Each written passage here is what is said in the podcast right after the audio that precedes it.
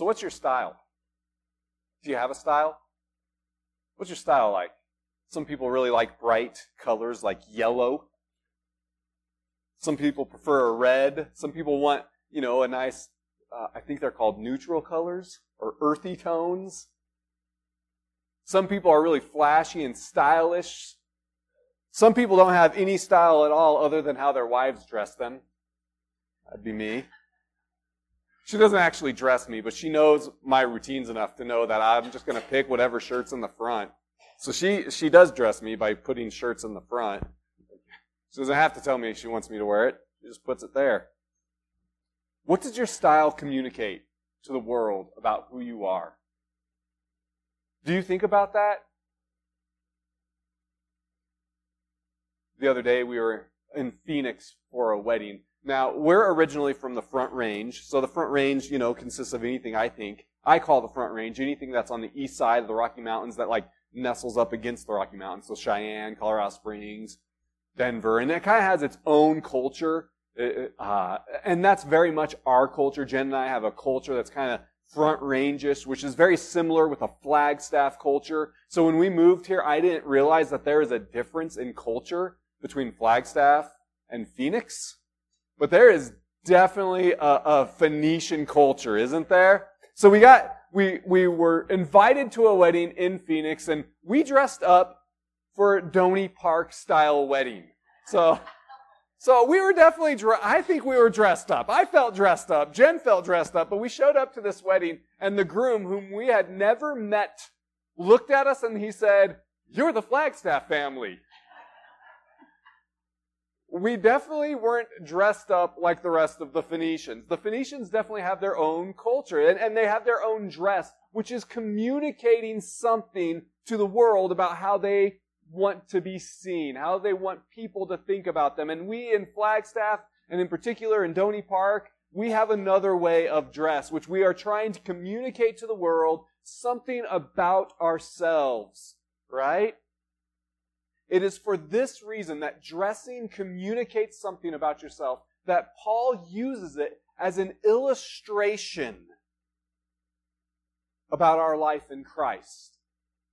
And that's what we'll study today as we dig into our series Better Together, a study through Ephesians. Now, if you'll remember, we walked through the first three chapters, which are full of robust theology. And we, we studied this idea that we, we live out our theology. So how you live is based upon your theology. How, how you live is based on what you really think about who God is and who you are. And then in chapter 4, he switches gears and he gets into the application. So much of what we want to do is we want to skip the theology and get into the application because we really like behavior modification. Just tell me how I'm supposed to live. And then we think when we run into problems, when we have deep hurts, we think, oh, I can just power through this. I know that I'm not supposed to turn towards drugs. I know I'm not supposed to steal. I know I'm not supposed to do all these behaviors and I'm just going to force myself to not do them. And then we ultimately fail. And what does that bring about? It brings about shame. And we skip the first three chapters, which is all about theology. But it is the theology that drives our behavior. So if we really want to change our behavior, we need to go back to those first three chapters and memorize them and write them on our hearts. And that's one of the reasons why, as we continue going through this, we're just going to continue reviewing this theology that we find in chapter one that we are chosen in Him. If you have put your faith and trust in Christ, you are called chosen. God has chosen you. And then he says that we have an inheritance and that he is uniting all things together in Christ. And then we get to chapter 2 and we see who we were and who we are. Who we were, we were dead in our trespasses and sins, but because of God's great love for us, He has made us alive together with Him. And then in, in verse 10, He calls us His workmanship. And that word for workmanship there is original masterpiece. You are God's original artwork. Let that theology drive your behavior for a second. Even when you mess up, even when you are in utter despair, God calls you his original masterpiece. So we see that we were dead in our trespasses and sins, we were lost, but God has made us alive together with Him, and He calls us His. Then we also get into the second part of chapter 2, which is all about how there is a division.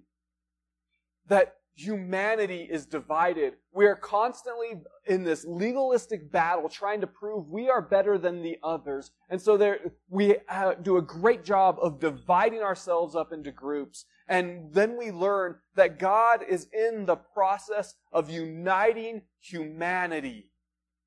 He is bringing us together. He has knocked down the barriers that divide us all.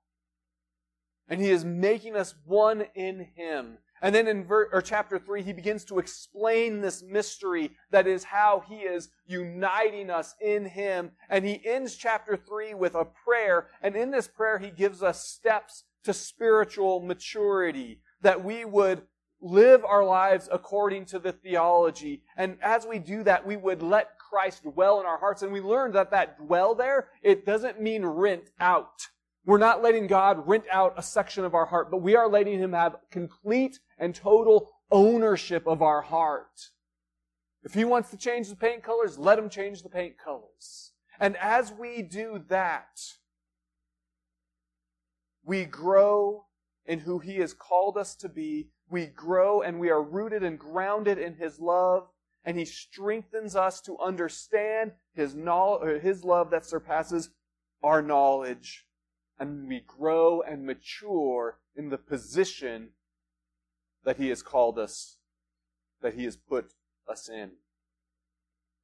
And that brings us to chapter 4, where we get into that application. So he's saying, the application side gets to, okay, God has made the church united. He has uni- united us together. And then he says, now we need to maintain the unity. And how do we maintain the unity? We do it through humility, gentleness, patience, bearing with one another in love, and eager to maintain the unity. Then he gives us the examples of unity through Scripture. 7 through 16, he begins to explain that unity is not conformity, nor uniformity. But God has created each uniquely, and He has gifted us each uniquely. But we are to come together using our unique individual talents and skills to, to propel the church forward in maturing as a body, to grow together into who he has called who he has called us individually and corporately as a congregation to be. One of the big takeaways from this is that we need to pursue one another.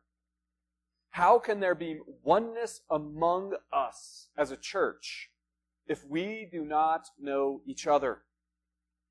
God is calling you to get to know others in this church to build relationships with them. Too often we see Christians doing it alone and they come to church and they study the Bible and that is great, but then they leave and they live life by themselves for the rest of the week. And they wonder why they're not maturing and growing in Christ. And a big part of it is because you are neglecting the relationships that God has called you to have with other believers. So I want to encourage you to pursue other believers in this church. Ask them to coffee or lunch or whatever your hobby is. Maybe you're really into coffee right now. We've got some people that are um, they they actually build roasters and they they roast some amazing coffee. Pursue them. Get to know them.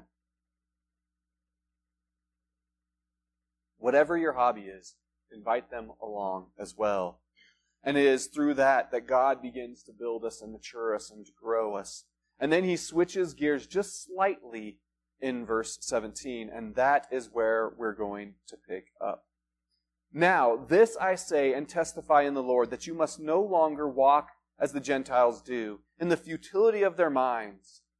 They are darkened in their understanding, alienated from the life of God because of the ignorance that is in them, due to their hardness of heart. They have become callous and have given themselves up to sensuality, greedy to practice every kind of impurity. But that is not the way you learned Christ. Assuming that you have heard about him and were taught in him as the truth is in Jesus, to put off your old self, which belongs to your former manner of life and is corrupt through deceitful desires, and to be, to be renewed in the spirit of your minds, and to put on the new self, created after the likeness of God in true righteousness and holiness. So in in verse 17, he begins to change gears. So he's been explaining how together we are better together because as we are together, we, we make each other mature and grow into who he has called us to be individually and who he has called us to be as a church. And then he starts to say, uh, he switches gears and he starts to say, here's what you need to do for growth and maturity. And that first section, so 25 through 32, is going to be a whole nother section and it's going to be like, this is how you should be walking. This is how you begin to mature. And the very first step of how you begin to mature is stop acting like an immature person. That's the first thing he's going to command us to do. Quit acting like a little baby.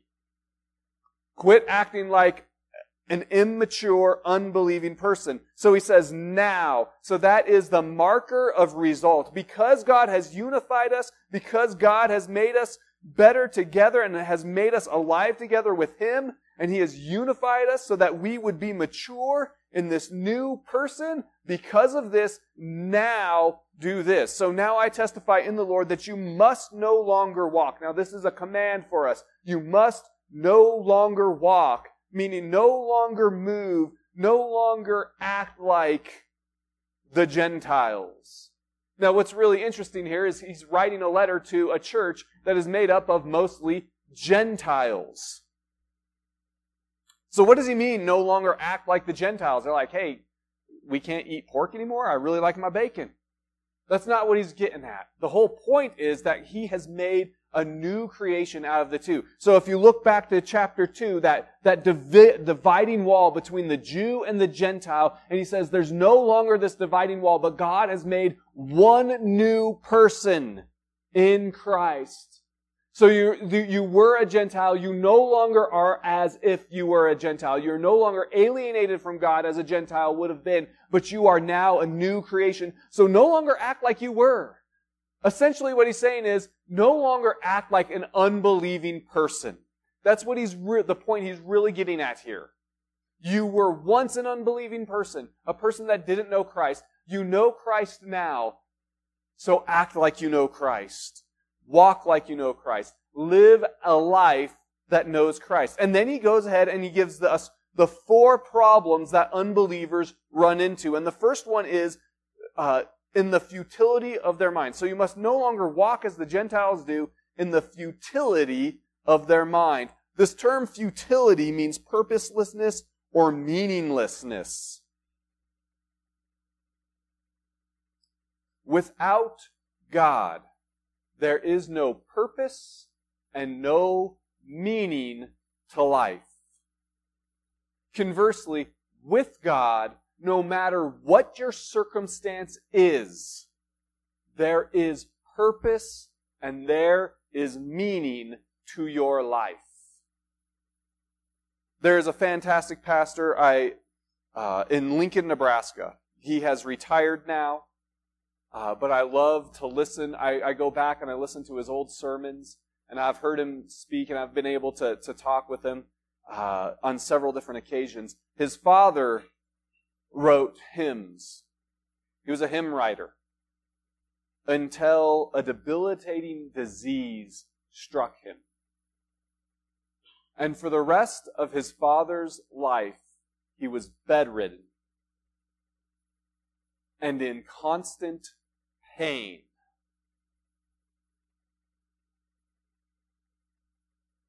Now, without God, knowing that the rest of your life is going to be nothing but laying in a bed in pain, what would you want to do? There's no purpose to that. All I'm doing is suffering. So you've got two solutions without God. Numb the pain any way you know how, or die. And that's where we start to see physician assisted suicide creep into our culture. Because you can't get out and enjoy life. And without God, that's the, that is the final purpose of life is enjoyment. And if you can't do that, you might as well die. But this man knew God. And in between the aches and the pains, he would still take time to praise God. Because he knew that even in the midst of his all, his life still had purpose, his life still had meaning, and he could still make an impact on those he knew for Christ. No matter what your circumstance is, no matter where you are at in life, no matter how much pain you are going through, your life still has purpose and meaning because there is a creator and he has created you as his original masterpiece with purpose and meaning. But without God, there is no purpose, there is no meaning, so you live a life of futility. And you constantly search for purpose, you constantly search for meaning in all kinds of different places. And so we see people chasing after the wind, thinking that something will finally fulfill them, and when they finally have it, they realize that it never has fulfilled them. And it could be in any kind of thing. We see it a lot with our society, career. You chase a career and you think that once you make it in this career, your life will finally be fulfilled and you finally get that career that you've always wanted. And it disappoints. It could be in marriage. You think that that one girl or that one guy is going to fulfill you. Young people, I speak specifically to you. That one guy and that one girl will not fulfill you, no matter how much you think they will. What will happen is you will realize that that one person is full of issues as well. How often do we see someone that idolizes someone else and they think if only I had her, my life, my heart would be full, and then they get her and realize she's kind of a jerk. Could be vice versa. He's only a jerk. We see this all the time in chasing purpose and chasing meaning. And when you finally get it, you realize that it's not going to fulfill you. The only thing that truly fulfills is God. And so the Gentiles walk with a purposelessness, with meaninglessness. And he says they are darkened in their understanding. So this is the next problem that they have. They are darkened in their understanding. So because they don't know God and they have no purpose, they actually can't understand what, what the Bible says. God has laid out more basic moral, moral principles, a basic foundation. Now this doesn't mean that they, that there can't, this doesn't mean that unbelievers can't be moral. Unbelievers can be moral. In fact, I've known some unbelievers that are actually more moral than Christians I know. That's not exactly what it means, but it means that they don't understand the basic underlying principles of morality. That there is a creator and he created with basic morality. So they can't quite understand, and oftentimes we run into an issue where we think that we can argue someone into belief.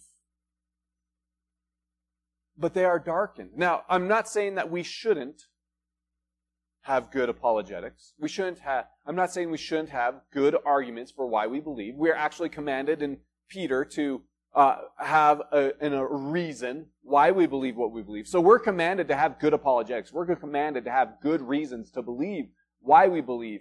But that argument alone will never actually change someone.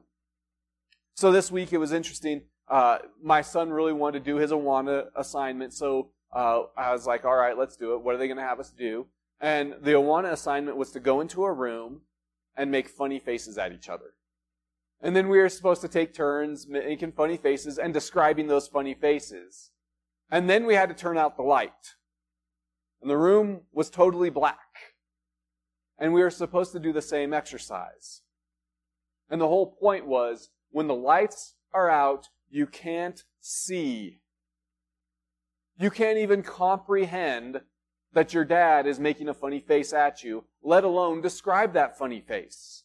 And that's the point that Paul is getting at right here. That they are darkened in their understanding. They can't even understand. So no matter how many great arguments you present, they're not going to fully understand. Sometimes we beat our heads against the wall with arguments, but that argument alone cannot convince. There has to be something more. There has to be a Holy Spirit working in their heart. And so sometimes the better thing you can do for an unbeliever instead of arguing with them is to pray for them. That the Holy Spirit would work in their heart to change their heart because their problem isn't their problem is that they don't understand, but their problem isn't that they don't they haven't heard the right argument yet. Even if the right argument hits them, they still won't understand it. So that's the second problem they have. The third problem is, that they have is that they are alienated from the life of God because of the ignorance that is in them due to the hardness of their heart. So there's a lot going on here. Because they don't understand, they are separated from God. But it is more than just ignorance. It is also the hardness of their hearts. They don't want to understand. So they've been separated from the life that God has, has given them because they have a hardened heart and, and so they're, they're ignorant, they don't understand, but it's not only just that, it's that they don't want to understand because they have hardened their heart. And I, I think we can kind of relate to that to a certain extent because every single one of us has been in a position where we have purposely hardened our heart. Feels good to be mad sometimes, doesn't it? When someone's really irking you and you just want to give in. And, and even if they're apologizing, you're like, I want to hold this sin over you. Because I want to be mad at you right now. And I want to give in to my desire and I want to give in to my anger. And so I'm going to just be mad and I'm going to harden my heart right now. And that's actually trying to usurp God's power when we hold grudges, when we give in to our anger like that, we are actually usurping God's power. It is God who will hold it against them. It is God who will have the final judgment against them. But when we hold back forgiveness, and I'm not saying that you have to be reconciled to them, but when you hold back forgiveness and you hold this sin against them, you are actually usurping God's authority. And it feels good, doesn't it? Because that's our that's the sin we all struggle with the most. Is our desire to be God. So hardening your heart reveals a heart that is not submitting to God. And unbelievers have rejected God not only because they don't understand, but they choose not to understand. Disbelief is always a result of rebellion, not confusion. I want to say that again because it's so important for us to understand. Disbelief is always a result of rebellion, not confusion. The greatest example we have of that is actually Christ. Throughout the entire Old Testament, there were prophecies about what Christ would do, about what the Messiah, when the Messiah comes on scene, what was he going to do? And then Jesus comes on the scene, and what does he do? He does all of those signs so that they would believe. Every single sign that Jesus does is a sign to authenticate his claim that he is the Messiah. And what do the Pharisees do? They're not confused. The Pharisees knew the Old Testament probably better than you and I do. They knew their scriptures inside and out. They spent years memorizing it. They knew the signs that would come with the Messiah. They were not confused about what Jesus was doing. They were not confused about his signs. And yet, what do they do? They say, You must be doing those by Satan's hand. They weren't confused, but they didn't want him as their Messiah. Disbelief is a result of a hard heart, not of a confusion. But part of the problem is they don't understand. The next part is that they don't even want to understand. And that brings us to the fourth problem that they have. They have become callous and have given themselves up to sensuality, greedy to practice every kind of impurity. So because of the hardness of their hearts, their hearts have become calloused. So their heart is hard, so it creates a callous, which in turn makes more of a hard heart. The idea is that they don't know because they don't want to know. And sometimes you explain the gospel to someone and they start to bring up questions and you answer their question and what do they do? They come up with another question or they change the topic altogether because they just don't want to know. I had a conversation a couple weeks ago with a guy who was going through a divorce and he was heartbroken. I can't tell you how many times he cried during this conversation. And so when I brought the gospel into the conversation, he said, Oh yeah, I believe in a higher power. I was like, okay, I got some apologetics. Here we go. I'm going to bring it now. And so we started talking about Christ. Oh yeah, I think God, He works through Christ and all these other ones. And I said, okay, but, but let's talk about Christ because if Christ rose from the dead, we have to really consider what He thinks. We have to really consider what His claim was because His, His rising from the dead authenticates everything that He claims. And if He claims that He's the only way, well, we've got to wrestle with that.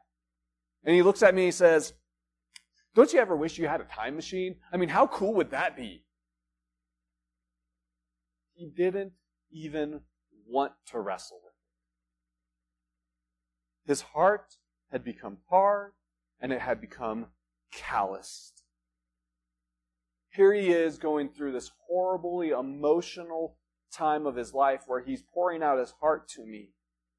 And I've got something that can, that can heal his heart. He doesn't want anything to do with it. So this hardening, the, the futility and the lack of understanding and the, the hardness of heart and the callousness, they all lead up to this sensuality, greedy to practice every kind of impurity. So sensuality here means no restraint. Oftentimes we, uh, we just m- make it equal to sexuality, but that's not exactly what it means here. It means no restraint. And it means to find purpose and, or, so to find purpose and meaning in one's desires. So giving in to whatever desire you may have. This may be a sexual desire. It may be anger. It may be laziness. It may be food. It may be just wanting to turn to something that will numb the absolute pain you are in right now. But that's that sensuality, that no restraint on your desires letting your desire have control over you. And not only have they let their desire have control over them, but they have also become greedy for every kind of impurity. And this is trying to find purpose and meaning in sex. So this impurity here has a real emphasis on sex. So this does include sensuality, but here the emphasis is on sex and it is giving up the purpose of sex. God gave sex as a gift to create an intimate bond between a husband and a wife. And without God, we have a tendency to twist sex. So any use of sex outside of this purpose to bond a husband and a wife is impurity. Now, when we hear that, we often think of the extremes, and that's true. It, it does include the extremes, but it can also include sex within the marriage covenant, but with wrong intents. It could include a husband just using his wife, or a wife just using her husband. That would also fall in line here with greed for every kind of impurity. And what are they doing? They're chasing after the wind. Because nothing in life can truly fulfill other than God. And so when there is no God that, that can fulfill your life, you begin to chase for everything. And, and he really lines this out And the point is that sin and passions and desires are never satisfied. I like the way that uh, one theologian, one commentary put it. Their ignorance and hard heartedness are certainly culpable, but they are also pitiable. You see, the temptation as we read this list is to make the unbelievers enemies. We see what they're doing, we see that it's wrong, we see that they're using and abusing other people, and we try to make them as the enemies who are trying to fight against God, but I don't think that's what Paul means it to be. So their ignorance and hard heartedness are certainly culpable, but they're also pitiable. They are suffering, but they are unaware of why they suffer. And their hopelessness has left them with nothing to live for but their own greed. Their greed has in turn produced in them all kinds of bizarre behavior. So when I think about my friend who is going through a divorce, I see this play out where he has pursued so many different things to fulfill his life. And yet the very thing that can give him purpose and meaning, he doesn't even want. And yet he's so lost that he doesn't even know how lost he is.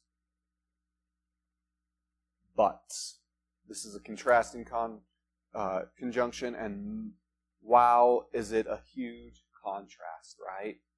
There's this lost in futility and understanding and greed and sensuality, but that is not the way you learn Christ. So you were living in futility. We all have to come to that. We all have to, to realize that we are, we were living in futility, but that is not the way you learned Christ. Christ is a subject to be studied. We learned about Christ. You put your faith and trust in Christ, and yet there is still more to explore in Christ. And not only is he the subject to be studied, but assuming that you have heard about him and were taught in him as the truth is in Christ. So not only is he the subject to be studied, but the truth is actually found in him. Jesus is the light. So when we think about making funny faces at each other in the dark and not having the ability to see each other's funny faces, let alone describe the funny face, Jesus is the light switch that gets flipped on, and all of a sudden, my kid understands what a goofball I am. And he can describe it. So we can actually understand morality and moral principles when we come to know Christ. He is the truth. So that's not what you, not the way you learned Christ, assuming that you have heard about him and were taught in him as the truth is in Jesus to put off your old self. So now he gives us three things that we're supposed to do to mature in this new position that Christ has put us in. And the first one is to put off your old self. The old man died. That person that was walking in the futility of their mind, that had no hope, that had no purpose, that person is gone. Put it off. This term put off is, it actually is an illustration to taking off your clothes. When you've got sewage on your clothes, who's, if you've, if you've got a, a baby, you know that sometimes that baby can get a little bit messy as you change diapers, right? And what happens sometimes? Some of that gets on your clothes and you don't just go the rest of your day with that on your clothing. What do you do? You take that clothing off. You say, nope, it's time for something new and clean. And that's the way he's, he's comparing, or that's the illustration for our old way of life, our old way of thinking that life had no purpose, that life had no meaning, that we could just give in to our desires, that we could be greedy for our desires. No, put that off. Take that off like it's a bad, soiled piece of clothing.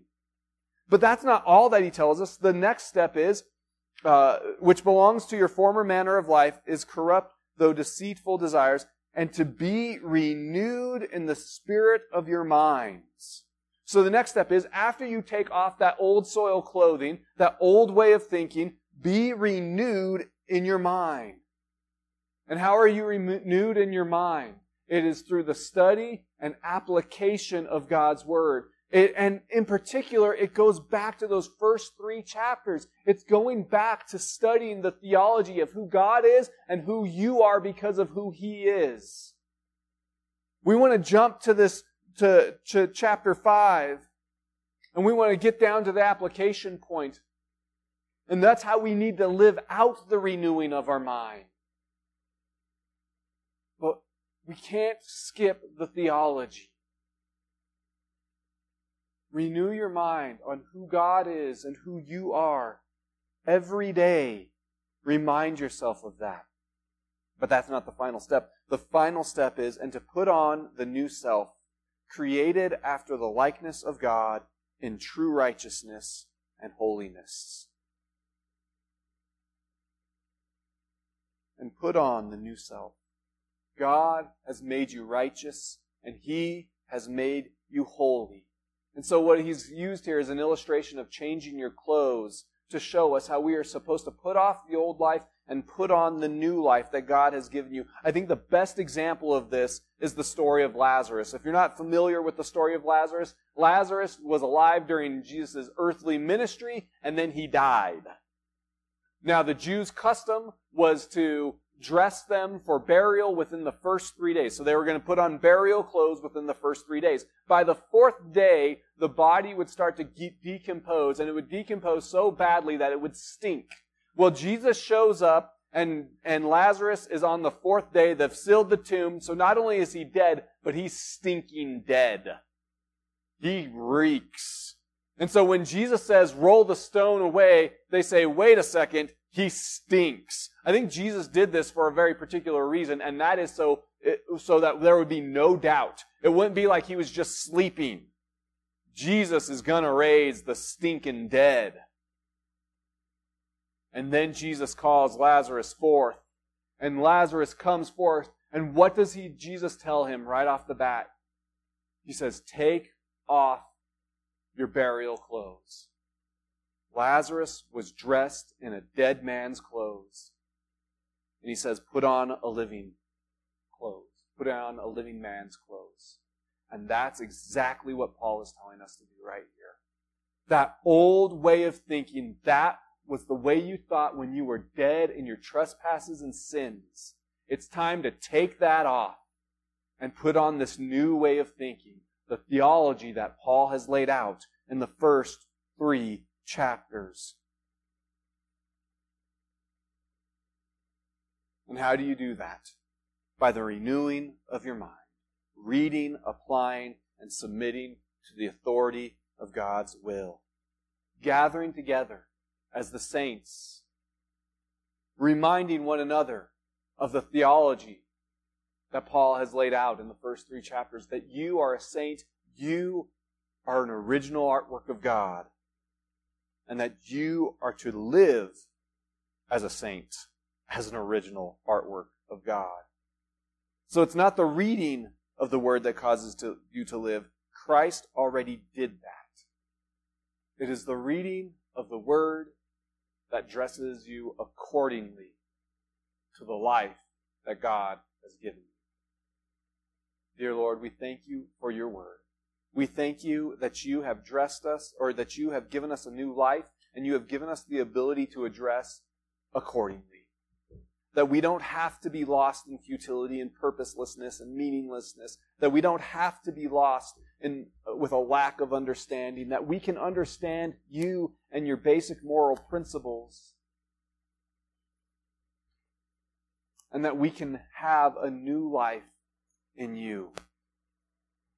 And we pray that you would help us to turn towards your word, to read it, submit to it, and apply it. In your name we pray. Amen.